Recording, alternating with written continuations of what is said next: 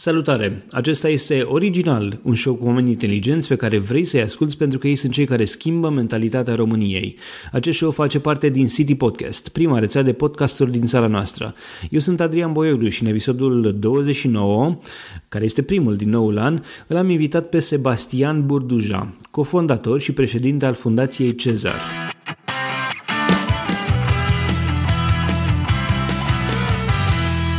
Acest show este susținut de Ovidius Clinical Hospital. Mulțumim și Radio Dobrogea, dar și Radio Constanța pentru sprijinul de fiecare zi. Bun găsit, Sebastian, bine ai venit la Original. Bine te-am găsit, Adrian, uh, și la mulți ani pentru anul nou uh, ție și tuturor ascultătorilor noștri. La mulți ani. Sebastian, înainte să intrăm în discuție, aș vrea să fac o scurtă prezentare. Uh, Sebastian Burduja, sau Tiano, așa cum îi spun prietenii, are 30 de ani și lucrează ca specialist în dezvoltare socială la Banca Mondială în Washington DC. El se concentrează acolo pe regiunile Europa și Asia Centrală. În această calitate a derulat numeroase proiecte de asistență asistență tehnică care vizează dezvoltarea regiunilor și zonelor urbane din România.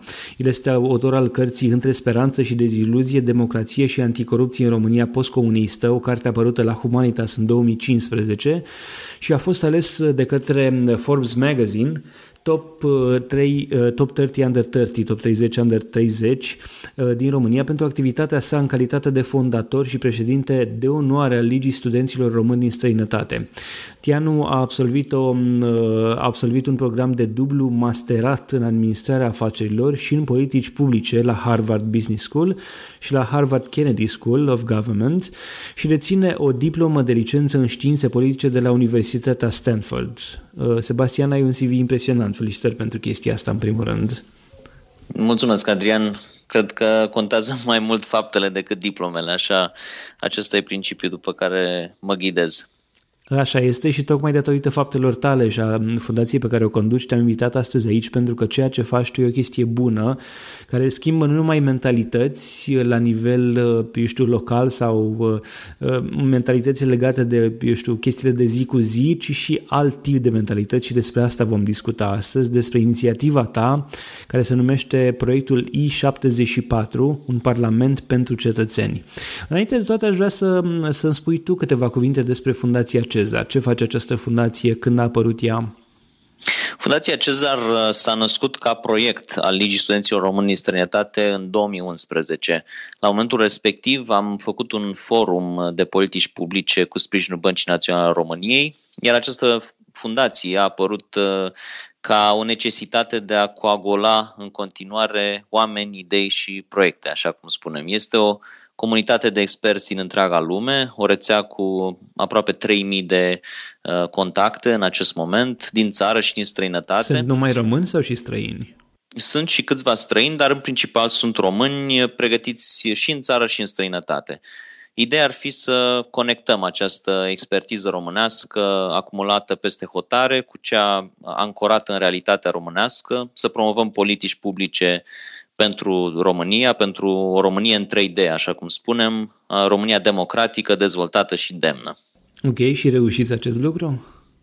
Din punctul nostru de vedere, da. Am avut o mulțime de evenimente în anul care s-a încheiat de curând. Un eveniment cu președinția României legat de reîntoarcerea tinerilor români din străinătate acasă, un deziderat pentru întreaga societate românească. Am avut un colocviu important pe, legat de dezvoltarea Bucureștiului, în care am venit cu o serie de propuneri eh, în perspectiva eh, alegerilor locale din acest an și de asemenea am eh, avut spre finalul anului 2015, 17, 18 decembrie un forum, un alt forum de politici publice la București în care pe 12 domenii importante pentru România, sănătate, educație, infrastructură și așa mai departe, am propus o serie de priorități pe termen scurt, mediu și lung. Și în ultimul rând, această inițiativă cetățenească I74, despre care sunt convins că vom vorbi și în Cu continuare. siguranță vom vorbi astăzi mai mult despre ea. Uh, trebuie spus că Fundația Cezar, numele Fundației Cezar se scrie ca ESAR și înseamnă, inițial înseamnă Centrul pentru Acces la Expertiză expertiza studenților și absolvenților români. Corect. Um, atunci când, atunci când aduni atâtea minți luminate de peste hotare, um, te orientezi mai mult sau v-ați orientat mai mult către tineri sau uh, și oameni care au absolvit, uh, eu știu, în urmă cu un număr mai mare de ani și care acum activează în străinătate? Ambele categorii, într-adevăr, pentru că ne-am gândit uh, tocmai să conectăm uh, experții emergenți, așa cum îi numim experții tineri, cu cei care au o experiență mult mai îndelungată, repet, și în țară și în străinătate. Deci, între membrii fundației, uh, lista completă este pe site-ul www.fundațiacezar, scris ksr.ro veți regăsi și personalități ale societății românești, oameni pe care noi îi respectăm, și sunt, de exemplu, și în bordul fundației mai mulți uh, oameni specialiști cu experiență. Exemple. Categoric, de exemplu, a fost un ministru, ambasadorul Bogdan Aurescu, este uh, ultimul, cel mai recent membru al uh, bordului nostru, de asemenea doctorul Raed Arafat, pentru care am un respect deosebit, profesorul Steve Jarding de la Harvard University, mai mulți ambasadori, inclusiv ambasadorul Adrian Vierița și mulți, mulți alții. Um, spunem, proiectele voastre um, de până acum um, au fost, cum, cum sunt primite de către români? Se gând, sunt oameni care spun, păi vin și studenții ea din străinătate să ne arate nouă cum să ne facem treaba sau chiar vă ascultă, vă urmează sfaturile și așa mai departe? În general, există deschidere la nivelul societății românești și cred că este un moment în care ideile și oamenii competenți uh, care se implică sunt ascultați, sunt promovați, oricum mai mult decât acum câțiva ani sau decât în istoria uh, recentă. În același timp, trebuie să fim sinceri, este și o doză nesănătoasă de scepticism în societatea românească. Aproape orice idee bună este și pedepsită de anumiți oameni, uh, din păcate. Uh, sunt întrebări de genul cine ne susține, ce interese avem în spatele nostru, întrebări uh, firești pe de-o parte, dar în același timp cumva mm, deplasate în sensul că vrem să facem lucruri bune pentru România. Da, lumea se gândește să... cine te susține, te se gândește neapărat la un partid, la o forță malefică și așa mai departe. Și atunci când exact. ne întreabă cineva cine te susține, ce le răspunzi? Ce poți să-i spune unui astfel de om? Donațiile noastre principale vin din partea membrilor, asta este frumos. Am avut uh, tot în 2015 o gală de fundraising în care am premiat uh, trei lideri pentru România, de fapt șase lideri pentru România, uh, din sectorul public, privat și mediul non-guvernamental. O bună parte din bugetul nostru pe anul trecut a fost adunat prin donațiile oamenilor care au participat la acest eveniment plus, mă rog, sponsorizări și cealaltă mecanisme tipice unui ONG, campanii de crowdfunding, inclusiv pe I74. Încercăm să facem totul cât mai transparent cu o mână de oameni care sunt uh, voluntari și care au un timp, uh, mă rog, limitat. Și vă și deci, descurcați? Aveți resursele necesare pentru a continua activitatea? Încercăm. Uh, nu e simplu, Adrian, asta spun, mai ales că banii curați de care cu adevărat vrei să te atingi, să vrei să te afiliezi în România, sunt puțini. Și așa cum știe întreaga societate civilă românească, dacă vrei să ai credibilitate, nu poți să accepti donații din partea oricui și atunci trebuie să fim foarte atenți la, într-adevăr, la cei care ne susțin. Așa este, mai ales că 2016 e un an electoral, ne alegem primari, consilieri, dar și parlamentari spre toamnă și atunci va fi, va fi greu, uh, mai, mai greu, să zic așa, să strângi bani pe de-o parte pentru, pentru o, o organizație non-guvernamentală, pentru o fundație sau asociație pe de-o parte, iar pe de altă parte e și problema cealaltă. Dacă îi strângi, trebuie să ai am mare grijă de unde vin ca să nu fie exact. inclus într-o anumită categorie, ca să zic așa. Categoric. Categoric și pentru noi, uh, încă o dată, componența bordului fundației, statutul nostru, principiile pe care le avem, membrii de la universități și companii prestigioase din întreaga lume, acestea sunt garanția independenței noastre care nu se va schimba indiferent de evenimentele ulterioare din țară. Uite, aș vrea să te întreb și altceva. Uh, mi-ai spus ce, uh, eu știu, cum sunteți primiți în țară, dar cum primesc studenții străini, cei pe care îi abordați, ideea de a face ceva pentru România? Sunt ei deschiși și dispuși să ajute într-un astfel de proiect sau se gândesc că am treaba mea, în viața mea de acum înainte mă concentrez pe ceea ce e în străinătate, nu în România? Nu mă întorc acasă, probabil, zic unii. Dacă ne gândim la studenții români din străinătate, da, sunt uh, deschiși. Uh, noi am strâns o comunitate destul de numeroasă. Liga Studenților Români din Străinătate are în prezent, cred că, 12.000 de membri pe site www.lsrs.ro acești tineri, sigur, sunt atrași și de ideea de a contribui cu ceva în România și poate în mod surprinzător, o bună parte din ei devin mai interesați să ajute odată ce se află în străinătate. Să ajute și... pentru că sunt acolo, să ajute de acolo sau să și, să și întoarcă în țară eventual la un moment dat? Și, și, Adrian, noi inițial am promovat uh, foarte puternic ideea întoarcerii acasă uh, prin Liga Studenților Români în străinătate. Ulterior ne-am dat seama că există o mulțime de români în străinătate care n-au, n-ar putea performa în România și fac mult mai mult bine țării dacă rămân acolo unde sunt, cel puțin pentru moment. E vorba de cercetători, e vorba de uh, medici de un anumit nivel, e vorba de consultanți uh, la firme globale și așa mai departe. Așadar, uh, acum vorbim de întoarcerea spre casă, în care putem ajuta cu ceva, cu idei, cu soluții, cu proiecte, cu finanțare, cu relații, acolo, oriunde am fi, practic, în lumea largă. Apropo de chestia asta, îmi spuneai înainte să înregistrăm faptul că te, te pregătești să te întorci acasă, de acolo din uh, uh, de unde ești, din Washington. De Corect. ce, de, fa- de ce faci chestia asta? De ce, de ce te întorci acum în România? Cred că este un moment foarte bun în care România este astăzi, un moment în care în primul rând, se pot face încă foarte multe lucruri. Este o societate în construcție, nu este o societate așezată Uh, așa cum uh, este societatea americană sau societățile din vestul Europei. În România totul e încă de făcut, cum spunea uh, noi ca acum mulți ani și e foarte valabil și astăzi. Apoi este și un context favorabil la nivel intern. E clar că este o nevoie de oameni noi, e nevoie de cetățeni implicați, așa cum spunem mereu în Fundația Cezar și spre aceste obiective aș vrea să contribuim și noi. Și în ultimul rând, acasă e acasă. Asta este o, o realitate dincolo de orice dubiu pentru orice român care se află în diaspora, spunem noi.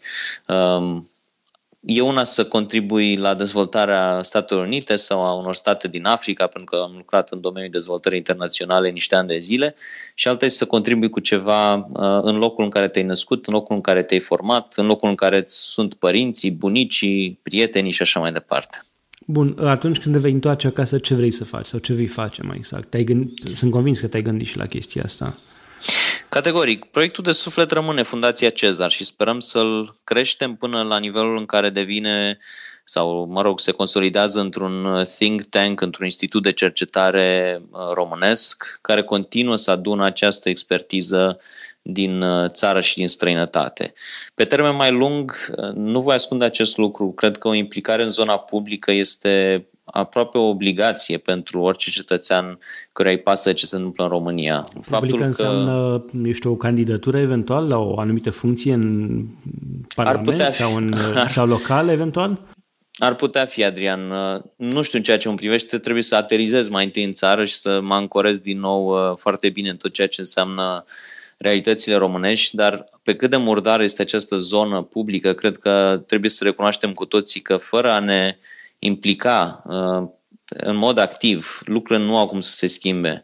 Vom fi conduși tot de aceiași oameni care de atâția ani nu ne reprezintă. Și din punctul meu de vedere, uh, oamenii competenți, oamenii integri, oamenii care țin la România trebuie cu toții să se gândească și la un asemenea pas, cu toate riscurile și cu toate uh, Uh, știu eu, atacurile care urmează să fie asociate unei, uh, unei asemenea implicări. Mie mi se pare că se poate face, se poate face mult, problema este alta. Problema este că odată ce ai ajuns într-un consiliu local, județean, în parlament, ești mâncat, ca să zic așa, în ghilimele, de ceilalți parlamentari care servesc interesele unui partid și din cauza asta nu poți să faci, chiar dacă ți-ai propus să faci ceva, nu poți să faci chestia asta. Nu poți să faci ce ți-ai propus în totalitate, pentru că poți să ai poate susține pe un anumit proiect, dar atunci când uh-huh. nu servești și interesele lor de partid, mm, atunci treaba începe să se ducă puțin la vale. Asta e, asta e opinia mea, cel puțin în momentul de față. Categoric, e o luptă cumplit de grea și foarte multă lume vorbește despre schimbarea clasei politice. Da, este necesară, dar este necesară și o schimbare mai largă. Vorbim de presa românească. Cât, uh, ce parte a presei mai este astăzi liberă și dispusă să transmită niște mesaje în interesul cetățenilor? Vorbim poate încă de sistemul de justiție, de sistemul financiar bancar și așa mai departe. Adică e nevoie de o transformare la toate aceste niveluri și n-aș vrea să spun că doar zona politică contează, dar cu siguranță de acolo se dau foarte multe dintre aceste semnale. Și îți dau dreptate. E complicat de interacționat cu parlamentari, cu primari, cu consilieri locali, județeni, care își urmăresc doar interesele proprii sau interesele de partid. În același timp, când ai uh, când reprezinți niște cetățeni care te-au ales, poți să vorbești de pe o platformă, poți să le transmiți mesajele în Parlamentul României, în, într-un Consiliu Local sau județean și încet, încet, încet aceste schimbări să, să genereze și o schimbare profundă de sistem. Pe tine te-ar tenta mai degrabă, sau ți se pare că nu neapărat pentru tine, hai să zicem, este o idee mai bună să te implici și în politică, adică să faci parte din un partid existent sau să formezi un partid, poate să fie și un partid nou, poate să fie un partid mai mic care are o voce, eu știu, care merge pe criterii sănătoase și așa mai departe, sau e mai bine să mergi ca independent? Cred că posibilitățile unor candidaturi independente sunt restrânse, pentru că ai nevoie aproape în orice poziție de susținere a unui grup de oameni. Cred că șansa României trebuie să fie uh, o nouă generație de lideri care se, să se manifeste într-o nouă forță politică. Așa cred eu. Uh, există o posibilitate ca actualele partide mari să se reformeze din interior, în momentul acesta eu nu cred în acest scenariu. Nici eu nu cred în acest da. scenariu. Da. Cunosc aceste partide, inclusiv de la nivel local. În ultimii ani am avut uh, multe interacțiuni uh, informale, să spunem, cu, cu membrii acestor partide. Știu generațiile de tineri care s-au implicat și nu am încredere că se pot reforma din uh, interior. Așa că, repet, șansa României pentru mine ar fi o nouă forță politică sau mai multe forțe politice și cred că și ca urmare a noii legi a partidelor politice, un astfel de scenariu devine posibil. Da, uh, îmi place și mie să fiu optimist și, și sper ca ce, ceea ce ai spus tu acum să se, să se întâmple. Bun, hai să trecem la, la subiectul principal al acestui show, um, acestui episod, ce anume proiectul I74. Uh, Spunem ce înseamnă acest proiect. I vine de la inițiativă, inițiativă cetățenească. 74 este numărul articolului din Constituție care dă dreptul cetățenilor să propună legi în Parlament. Este un articol puțin cunoscut în țară, nu știu câți dintre ascultători uh, cu, au, cu, uh, au pro, cunoștință. Da, cu siguranță sunt oameni care, care se gândeau că uh, pot să facă așa ceva, numai că sunt convins că multă lume se sperie de ideea de a propune o inițiativă legislativă și mai mult decât atât se sperie de ideea că trebuie să urmeze niște niște pași care sunt complicați și se tem de pe un eventual eșec, mă gândesc eu. Categoric. Uh, probabil că asta este și cauza pentru care au fost destul de puține astfel de inițiative până în prezent. Cred că șase sau șapte. Serios? Care... Există așa ceva? Nici nu știam că există Nu mai existat, da. Mă rog, legea, articolul evident este din 91 în Constituție, a durat 8 ani să existe o lege de aplicare a acestui articol, deci în acei 8 ani până în 99 nu s-a putut practic organiza vreo inițiativă cetățenească. De atunci și până azi au fost, vă spuneam, 6 sau 7 inițiative. Știi cumva, știi cumva că ești vreuna mai cunoscută dintre ele? Da, categoric. Sunt uh, două cunoscute, una pe sănătate și una pe educație. Ambele cereau alocarea de 6% din uh, PIB, din produsul intern brut, pentru aceste sectoare importante. Cea pe educație a ajuns în Parlament, uh, însă acolo s-au tot amânat lucrurile în comisii. E cert că nu s-a votat niciodată legea respectivă.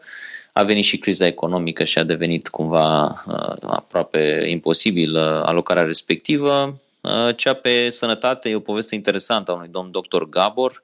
Pentru cine interesat poate să dea un Google. Uh, e un uh, medic de familie român care a dorit să strângă aceste semnături, a mobilizat uh, medici, rețeaua medicilor de familie, a strâns, cred că 120 sau 130 de mii de semnături, însă uh, acestea nu au fost validate pentru că nu strânseze semnături din toate sectoarele din București, o chestie absolut ridicolă.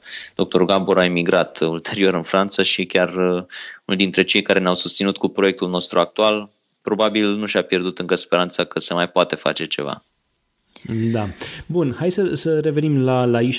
Uh-huh. Mhm. Deci, uh, inițiativa voastră se bazează pe acest articol uh, din, din Constituție și ce vă propuneți voi să faceți, de fapt? Sunt uh, o mulțime de articole pe care vrem să le modificăm uh, în statutul deputaților și senatorilor. Uh, este vorba de legea 96 din uh, 21 aprilie 2006. Deci deocamdată uh, nu vorbim despre introducere sau de o nouă inițiativă legislativă, ci de modificarea celor existente. Corect. Okay. Corect. Este o modificare a statutului, a modului în care deputații și senatorii își desfășoară activitatea. Acum, pe interesul pe, pe înțelesul tuturor, ar fi vorba de trei uh, elemente principale. În primul rând, uh, să existe o transparență în Parlamentul României și aici vorbim uh, mai ales de transparența votului. În țările în care noi suntem, în care ne desfășurăm activitatea, votul este transparent, aceasta este regula și trasabil pentru cetățean. Inclusiv în Congresul SUA se votează la vedere și orice cetățean știe cum votează cel pe care îl reprezintă. Um, nu cum, e cazul cum, cum votează sau cum va vota? Cum a votat sau cum va vota? Cum a votat? Cum a votat? Deci e un, e un dosar efectiv disponibil online pentru fiecare parlamentar, fiecare congressman, care spune pe fiecare lege cum a votat. E un vot, repet, transparent și trasabil. Acest Dar am văzut că există asemenea lucruri și pe site-ul Camerei Deputaților, de exemplu cu niște mari și importante excepții. Evident. Uh, așa cum uh, și-au definit uh, dânsii statutul și apoi regulamentul camerelor deputaților și senatorilor, respectiv camerelor reunite, pot să voteze secret practic oricând doresc.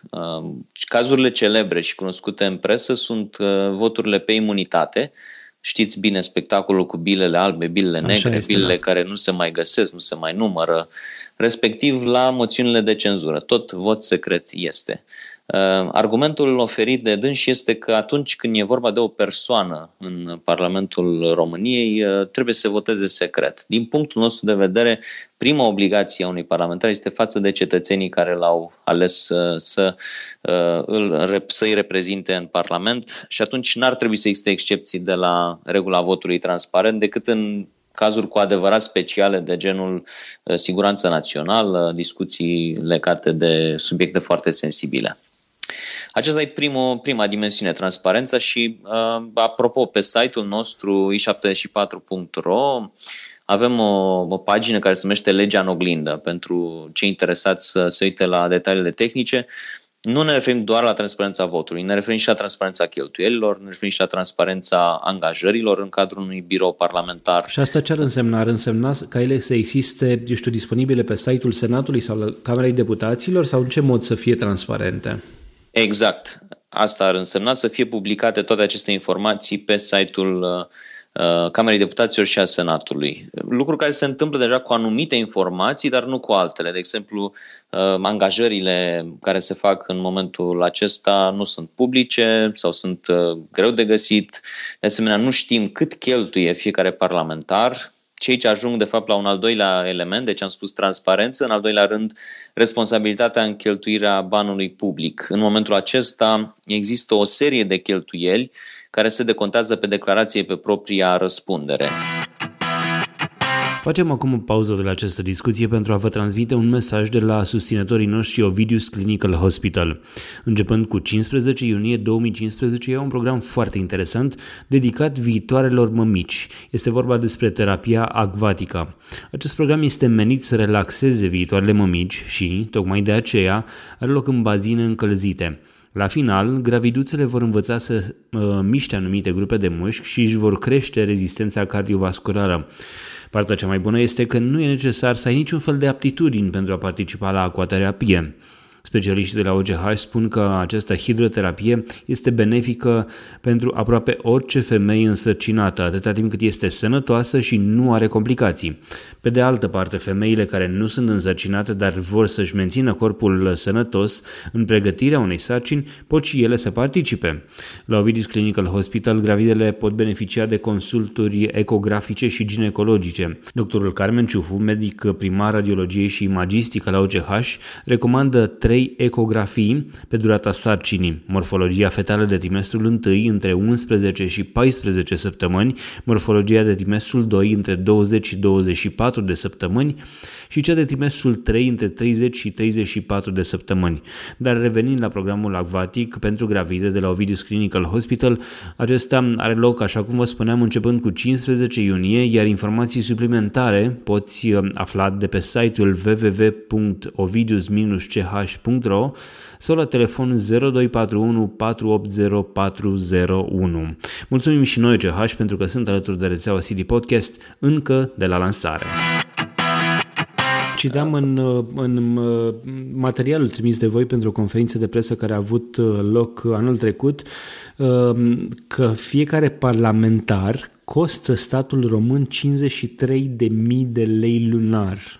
Este o sumă imensă. Nu Enorm. știu, nu știu pe ce ar putea să cheltui. Bine, știu pe ce, ar, pe ce cheltuiesc, dar îmi imaginez că, că există posibilitatea să, să faci ca omul respectiv să aibă niște cheltuieli mai, mai reduse și să îi controlezi mai bine atunci când e vorba de anumite de conturi. Exact. Sunt uh, o mulțime de exemple. De exemplu, chiar în statut uh, e vorba de acea sumă forfetară care se alocă pentru acoperirea cheltuielor de cazare în București. Uh, unii parlamentari, deși au domiciliu în provincie, dețin proprietăți și în București, dar totuși primesc această sumă forfetară.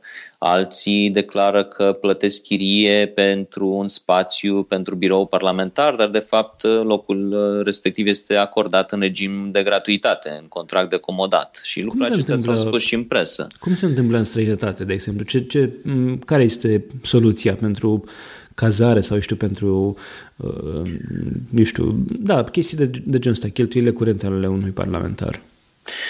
Pentru noi, rezonabil ar fi să se supună același regim ca orice alt cetățean uh, al României, orice alt angajat. În momentul în care ai o cheltuială și vrei să o decontezi, cu atât mai mult că este din bani publici, trebuie să prezinți chitanțe, trebuie să prezinți facturi, trebuie să prezinți documente contabile. N-ar trebui să fie suficientă o semnătură că am primit sau s-au dat anumiți bani. Deci este o, o, un mecanism în plus de a ne asigura că banii sunt cheltuiți uh, în mod responsabil. Celălalt mecanism este și transparența. Așa cum spunem, banii publici ar trebui să fie publici, adică să fie publicate toate aceste cheltuieli și să vedem exact câte deplasări are fiecare parlamentar, uh, în ce context, uh, mă rog, ce alte cheltuieli uh, au cu birourile parlamentare, câți angajați, ce salarii Păi ați făcut o estimare? La cât ar putea să scadă cheltuiala lunară cu un parlamentar dacă s-ar întâmpla toate acestea? Sincer, n-am făcut o estimare, Adrian. Pentru noi este mai important să avem un parlament responsabil și care cheltuie în mod uh, eficient și transparent față de cetățean. Adică uh, crezi că este posibil ca cei 53.000 de lei să fie justificați doar faptul că nu știm noi unde se duc banii să, să fie o problemă? Adică e vorba de o problemă de transparență sau e o cheltuială excesivă? Nu, este și o cheltuială excesivă și avem datele, dăm exemplul Ungariei, acolo un parlamentar costă de trei ori mai puțin decât un parlamentar român în medie. Al, N-ar ai, trebui ai să existe... mănâncă mai puțin. Da. da. N-ar trebui să existe aceste diferențe. Până la urmă au o activitate similară. Poate teritoriul României este puțin mai mare, cu siguranță, dar Dar nu te costă de ori în plus. De... Da, nu mergi cu avionul exact. probabil până la București. Exact, exact. Uh, da, cam asta ar fi. În plus, mai avem un element de responsabilizare uh, a prezenței la vot și aici am primit o mulțime de sugestii din partea cetățenilor Legea actuală este vagă. Ea spune că parlamentarii sunt penalizați cu 1% în indemnizație atunci când absentează de la activitățile, uh, mă rog, obligatorii.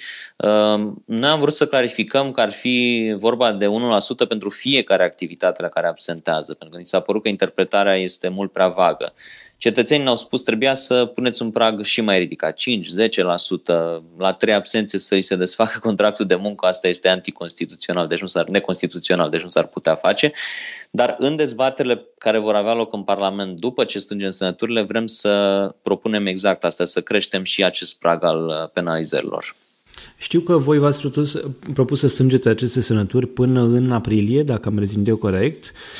12 aprilie e termenul limită. De ce, de ce până atunci? Conform legii avem șase luni în care putem să strângem aceste semnături. Am pornit uh, atunci când a apărut legea în monitor oficial, 12 uh, octombrie și practic atunci se împlinește termenul de șase luni. Iar până la momentul în care noi înregistrăm acest show, adică până la jumătatea lui decembrie, aveți, spuneai, undeva la aproximativ 30 de mii? Uh, nu, în uh, semnăturile original noi estimăm la undeva la 15.000 în aceste momente și sperăm să creștem în lunile următoare ca urmare a implicării cetățenilor. Uh, nu e simplu, vrem să spunem acest lucru, pentru că uh, procedurile sunt foarte greoaie, există liste care trebuie făcute pentru fiecare localitate, Astfel, dacă un student din Craiova este în București, nu poate semna pentru lista pe București, trebuie să semneze pe o listă pentru Craiova. Apoi, toate aceste liste se colectează, ele se depun la primăriile localităților respective, primarii sau alte persoane din primărie desemnate în acest scop le validează și apoi se întorc la noi toate aceste dosare. Dacă se fac 100.000 de semnături, cu minim 5.000 de semnături în cel puțin 11 județe, așa spune legea, atunci uh, inițiativa are toate șansele să fie validată de Curtea Constituțională și să apoi întoarce în Parlament pentru a fi dezbătută și votată. Mai aveți patru luni. Cât de optimist ești? În privința strângerii În general sunt foarte optimist, indiferent de subiect. Cred că sunt uh, luni de iarnă, sunt luni grele în care ne va fi greu să fim în stradă, dar ceea ce am reușit uh, destul de bine până acum este să mobilizăm uh, rețele profesionale, uh, medici de familie, frizeri, știu eu, dentiști, avocați, notari, oameni care interacționează cu cetățeni în fiecare zi, spălătorii auto. Deci ne-am uitat la toate aceste locuri în care oamenii vin, așteaptă, au timp să citească câteva pagini despre ce ne propunem în I-74 și să semneze. Sperăm din suflet că această tactică să dea roade și să avem cele 100.000 de de semnături la 12 aprilie. Dacă nu se întâmplă să le strângeți, ce faceți? Aveți dreptul să, le, să începeți din nou acest proces sau ce se întâmplă mai departe? Nu, este, ca să spunem așa, o șansă unică pe care o avem. Altfel ar trebui să reîncepem tot procesul Uh, eventual cu o lege puțin modificată să nu se considere că este același demers. Uh, sincer, nu am cunoștință să fi încercat cineva acest lucru de două ori, deci nu știu dacă măcar ar fi posibil, dar în teorie, dacă schimbăm puțin proiectul inițial, îl depunem din nou la Consiliul Legislativ, care ne-a dat un preaviz, să-i spunem, un aviz uh, de constituționalitate, e posibil să, să reluăm procedurile, dar este foarte complicat. Noi sperăm să reușim din prima. Haideți să, să alegem varianta optimistă atunci și, și să da. spun așa. Uh, strângeți acele semnături, uh, ajungeți ca inițiativa voastră să, să fie, eu știu, aprobată, să fie, uh, să fie, să meargă tot așa cum trebuie să meargă. Crezi că parlamentarii o vor vota?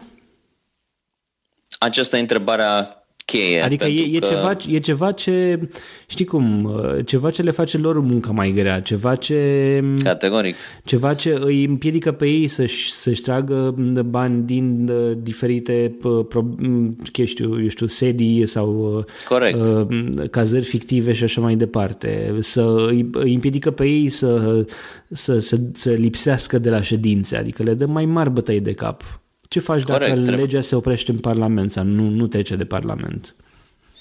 Da, într-adevăr, acesta e instrumentul inițiativei cetățenești. Depindem de votul parlamentarilor în ultimă instanță. Aș mai spune înainte de a da un răspuns la întrebarea ta că este prima inițiativă cetățenească care vizează tocmai democrația românească, consolidarea democrației românești. Până acum acele încercări despre care vorbeam se legau de mecanisme financiare, de alocări bugetare.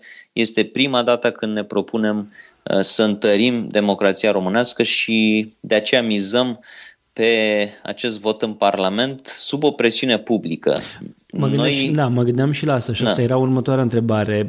De fapt, nu, eu mai mult o constatare decât o întrebare. Sunt convins că în momentul în care ajunge acolo, dacă un parlamentarii nu votează, e clar că va ieși vâlvă în mass media și că veți avea într-un fel sau altul sprijinul public pe, pe chestia asta. Uh, dar uh, de asta zic, e, e dificil. Odată ce ajunge acolo, sunteți totuși la mâna lor. E o chestie care le face lor viața mai grea și nu știu ce da. să da, nu garantează nimeni rezultatul pozitiv acestei inițiative și, într-adevăr, și cetățenii atunci când strângem semnături în stradă semnează, dar în același timp ne spun, bine, nu credem că o să treacă, nu credem că o să se schimbe nimic. Noi credem totuși că România e într-un punct de inflexiune, un punct în care oamenii, mai bine zis politicienii, au început să mai asculte și de ceea ce spun cetățenii, așa cum s-a întâmplat și în urma dezastrului de la colectiv. Mai ales că este un an electoral, mai ales că vine uh, rândul cetățeanului să pună ștampila pe buletinul de vot, uh, eu aș vrea să văd uh, parlamentarii care vor refuza aceste propuneri. Noi vom nominaliza cu nume și prenume în toată presa, pe toate canalele de care dispunem, acea procedură name and shame. Numește-i și jenează-i în ochiul publicului. Crezi, crezi că le pasă, sincer, acum? Crezi că le-ar păsa? Pentru că așa Fiind... au mai fost uh, sol, uh, probleme de genul ăsta și atunci când au fost alte legi inter, uh, de interes public. Corect.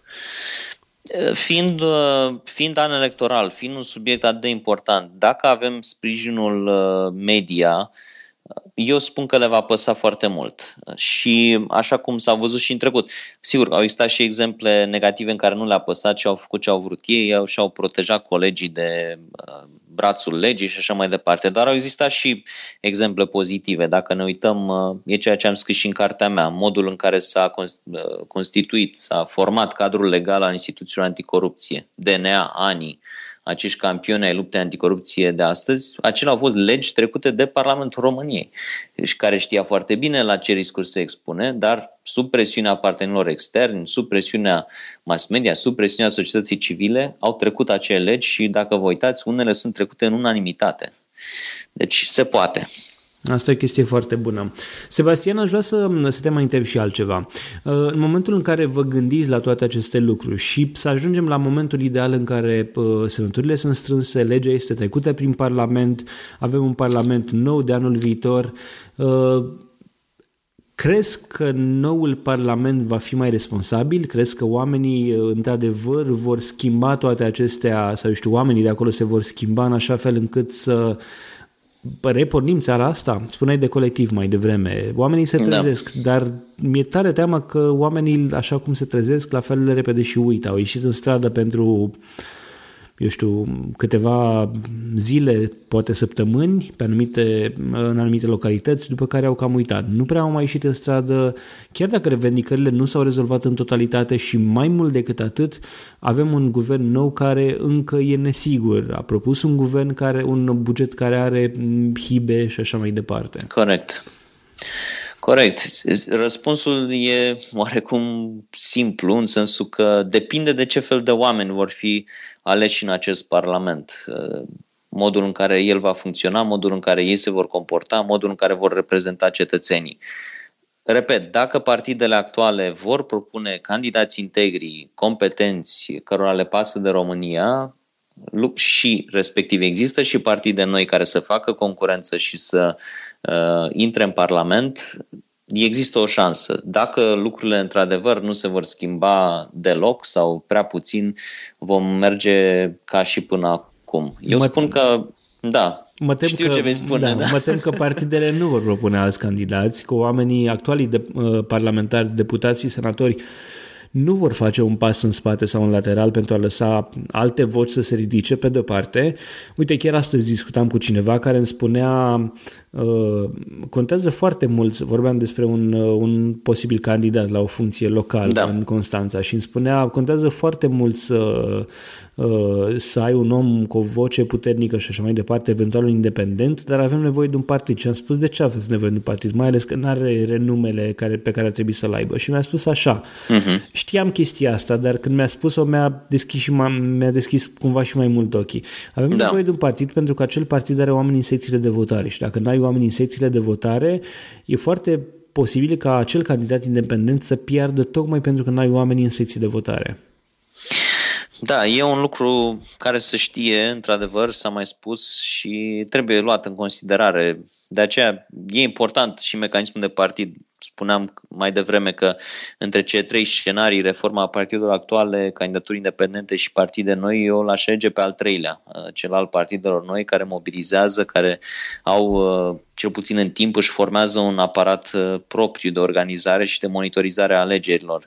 Cred că nu mai suntem totuși nici la nivelul anilor 90, 90, 92, 96, în care existau fraude electorale masive, mai ales în centre urbane mari uh, în care există și ochi din uh, societatea civilă, din mass media, poate și ochii unor observatori internaționali în anumite secții.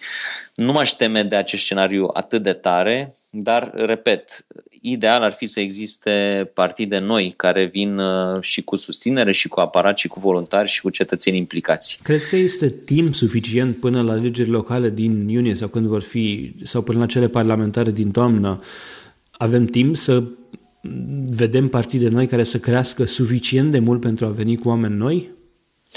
Eu cred că da. Având în vedere nevoia care se resimte în societatea românească de oameni noi, de partide noi, de forțe noi, reprezentative pentru cetățeni, eu spun că este timp suficient. Auzeam, nu e deloc simplu. Da. Auzeam, de exemplu, ideea că 2016 va fi anul independenților cu oamenii care candidează de, eu știu, singur la fun- o funcție de primar sau de parlamentar vor avea șanse mai mari și vor, al vocilor puternice care candidează ca și independenți, nu ca part, reprezentanța unei partide. Am auzit și varianta asta și mi-ar plăcea să fie așa, de ce nu? Da, este o variantă. Este o variantă și ar fi cu siguranță preferabilă uh, status quo-ului actual, uh, status quo-ului care înseamnă dominația unor partide învechite și ancorate în rețelele de interese pe care le, le știm. Ce să spun, eu sunt mai optimist cu privire la implicarea oamenilor și la, chiar dacă există acest sentiment că vin momente, trec momente, oamenii rămân atenți la ce se întâmplă și uh, se mobilizează. Deci uh, discutăm deja de 3-4 ani la rând, 2012 Smurt, 2013 Roșia Montană, 2014 votul în diaspora, 2015 colectiv. Ani în care oamenii în momente critice au știut să se mobilizeze și au manifestat aceste cerințe și cred că și în 2016 putem avea astfel de reacții de la nivelul publicului. E nevoie. E să nu, să nu se întâmple vreo tragedie pentru a-i scoate pe oameni din, din nou în stradă, ci să existe Correct. o voință populară care să nu fie determinată de astfel de tragedii, astfel de momente grele pentru, pentru țară, pentru a ne trezi din somn, ca să zic așa, din nou. Corect. Sebastian, ne apropiem de final. Ehm, înainte să spun cele două întrebări pe care le adresez tuturor invitațiilor, aș vrea să te întreb așa. Cineva care vrea să semneze pentru inițiativa voastră sau să vă ajute să strângă semnături, ce trebuie să facă?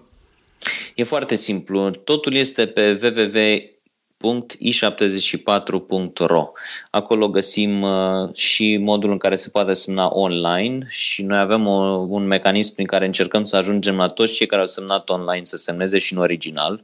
Acolo găsim și un link pentru voluntariat și un ghid al uh, voluntarului care explică exact ce trebuie făcut, de la trimiterea unei uh, un buletinului, împuternicire, strângere de semnături, transmiterea listelor și așa mai departe. E mai simplu decât uh, pare la prima vedere. Acolo găsim uh, informații despre proiectul de lege, informații despre inițiatori, pentru că spuneați, uh, spuneai la început, Adrian, că inițiativa mea în niciun caz. Sunt 21 de persoane în comitetul inițiativă și sunt, de fapt, acum Uh, mii de semnatari. Deci chiar nu, nu mi-aparține. E o inițiativă la care au lucrat uh, realmente zeci de voluntari ai Fundației Cezar încă de acum un an, plus echipe externe de specialiști în uh, drept constituțional, juriști și așa mai departe. Deci e un efort deosebit și chiar merită să treacă prin Parlamentul României și să avem acea democrație pe care o merită, de fapt, toți românii. Sunt convins. Nu mi-aduc aminte dacă am semnat, dar dacă n-am semnat, o să intru pe site și o să semnez. Te rugăm mult. Cu siguranță în, în, în original n-am semnat, dar, dar online parcă să zic atunci când am văzut inițiativa o să cred că am intrat pe site. Trebuie să mi-aduc aminte, dacă nu, cu siguranță o să semnez și sunt convins că toți cei care ascultă acest show, dar și alte persoane sunt, sunt motivate sau ar putea fi motivate și vor merge să semneze acolo, pentru că e ceva ce merită. Nu, nu e o inițiativă împotriva unui om, ci a unui sistem, a unor nereguli pe care e pro-democrație, ca să zic așa. Desigur, desigur. Cine are îndoieli să se uite pe textul legii, să vadă ce propunem, dacă este de acord să decidă fiecare dacă merită susținut această inițiativă. Noi spunem că merită și există uh, sute de voluntari în toată țara și în diaspora care colectează semnături. Inclusiv în Constanța avem o echipă care colectează aceste semnături în original. Deci putem uh, rămâne în legătură pentru a facilita tot procesul. Absolut. Um, Sebastian, unde te poate găsi lumea? Cine vrea să intre în contact cu tine? Uh, cam peste tot. Încerc să am o prezență și pe Facebook, și pe Twitter, uh, și uh, pe e-mail. E-mailul e public sebastian.burduja.ronfundațiacezar.ro pe Facebook, facebook.com slash tianu, așa cum îmi spun prietenii. Sunt la dispoziția oricui și suntem cu toții la dispoziția oricui, atât în ceea ce privește I74, cât și cealaltă proiecte ale Fundației Cezar. Ultima întrebare. Dăm un exemplu de o persoană care schimbă mentalități în România. Poate să fie o persoană cunoscută sau mai puțin cunoscută, nu trebuie să fie neapărat o celebritate. Da, e, vai, sunt foarte multe exemple care îmi vin în minte, mai ales din rândul colegilor mei uh, din toată țara și aproape mi-e teamă să numerizez pe cineva pentru a nu-i supăra pe restul. Te ajut, te ajut, uite, dăm un exemplu de o persoană care merită invitată în acest show și care poate să vorbească despre ceva ce face bine. Uh, cred că, da, mă voi aventura totuși să dau un exemplu din, uh, din Timișoara. E vorba de o de Ioana Vârtosu. Nu știu câtă lume a auzit de Ioana, deși ar fi trebuit uh, să audă. Eu n-am auzit. spune despre ea câteva cuvinte. Ioana Vârtosu este medic, este și ea membra Fundației Cezar și o prietenă apropiată. Este un medic care a demonstrat că se poate. Uh, a înființat, dacă nu mă înșel, în 2003 uh, o asociație Școala Mamei Junior și a, prin asta a educat uh, vreo 2000 de mămici și în același timp a făcut un proiect fabulos pe care am, l-am văzut cu ochii mei la Timișoara, a renovat o secție întreagă a spitalului din Timișoara cu bani privați. A adunat fonduri și a, a adus un etaj cred că este vorba de un etaj, poate chiar de mai multe, nu vreau să greșesc, în care arată efectiv ca un spital din uh, America sau din Europa de vest. Uh, încă o dată, numai prin donații, prin sponsorizări s-a zbătut singură și a reușit ceea ce autoritățile locale și mulți alții n-au reușit să facă. Deci... Un exemplu excelent, da. E o persoană care merită, uite, poate ne facilitezi uh, contactul cu ea și în felul ăsta am putea să discutăm, să ne povestească despre acțiunile ei. Cu mare drag. Cu mare drag e o persoană specială și, repet, e una dintre multele persoane care merită uh, puse în lumina reflectoarelor din generația tânără, mai puțin tânără, sunt oameni care mișcă România înainte și e un lucru minunat acesta.